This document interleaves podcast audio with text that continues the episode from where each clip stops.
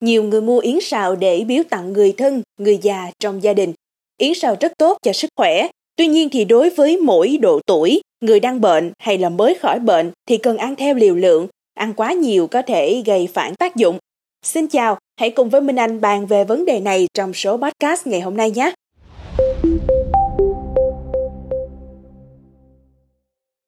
Nhiều người mua yến sào để biếu tặng người thân, người già trong gia đình. Yến sào rất tốt cho sức khỏe. Tuy nhiên đối với mỗi độ tuổi, người đang bệnh hay mới khỏi bệnh thì cần ăn theo liều lượng và ăn quá nhiều có thể gây phản tác dụng.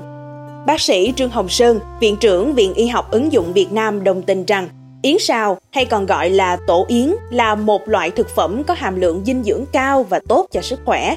Yến sào có nhiều thành phần dinh dưỡng mà cơ thể chúng ta không thể tổng hợp được mang lại lợi ích sức khỏe như tăng cường sức khỏe của xương, não bộ, cải thiện hệ thống tiêu hóa và đặc biệt yến sào giúp tăng cường hệ miễn dịch. Một nghiên cứu năm 2016 đã chỉ ra rằng trong tổ yến có chứa 18 loại axit amin khác nhau, đặc biệt là có hai loại axit amin là axit sialic và dẫn xuất thymol có tác dụng ức chế virus cúm một nghiên cứu khác vào năm 2015 cũng cho thấy có hai thành phần trong tổ yến giúp bảo vệ các tế bào thần kinh khỏi quá trình oxy hóa. Vậy thì ở từng độ tuổi, người ốm, người bệnh nên ăn liều lượng yến xào như thế nào? Theo bác sĩ Trương Hồng Sơn, yến xào là một món ăn giúp tăng cường sức đề kháng cho cơ thể. Tuy nhiên nếu sử dụng không đúng liều lượng hoặc là không đúng cách thì có thể gây phản tác dụng. Với những người khỏe mạnh, việc sử dụng yến thường xuyên có thể không ảnh hưởng quá nhiều Tuy nhiên đối với những người cao tuổi, trẻ nhỏ, người đang bệnh hoặc là mới khỏi bệnh thì không nên ăn quá nhiều yến vì trong yến có chứa đến 45 đến 55% là đạm. Khi ăn quá nhiều đạm sẽ gây tác động xấu đến hệ tiêu hóa nói riêng và sức khỏe nói chung. Do đó thì người già và người bệnh chỉ nên ăn yến 2 đến 3 lần một tuần và mỗi lần thì chỉ khoảng 3 gram nên sử dụng yến lâu dài và đều đặn để đạt được lợi ích sức khỏe của loại thực phẩm này còn với trẻ nhỏ, không nên cho trẻ dưới 1 tuổi ăn yến xào dưới bất kỳ hình thức nào vì trong giai đoạn này, hệ tiêu hóa của trẻ vẫn chưa được phát triển hoàn thiện, bé sẽ không thể hấp thu được hết những chất dinh dưỡng từ yến.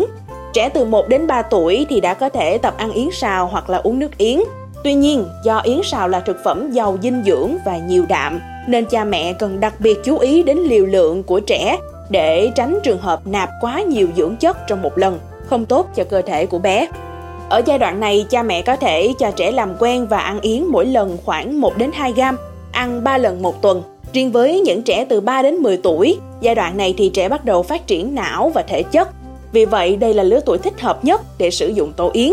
Tổ yến giúp cung cấp đầy đủ năng lượng và dưỡng chất cho trẻ.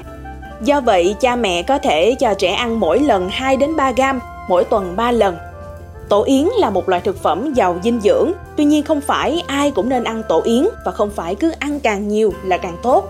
Để an toàn cũng như là để đạt được lợi ích sức khỏe của loại thực phẩm này, quý thính giả hãy lưu ý những chia sẻ của bác sĩ Trương Hồng Sơn để biết được liều lượng yến xào phù hợp với từng đối tượng nhé. Cảm ơn quý thính giả đã lắng nghe số podcast này. Đừng quên theo dõi để tiếp tục đồng hành cùng podcast Báo Tuổi Trẻ trong những số phát sóng lần sau. Xin chào tạm biệt và hẹn gặp lại!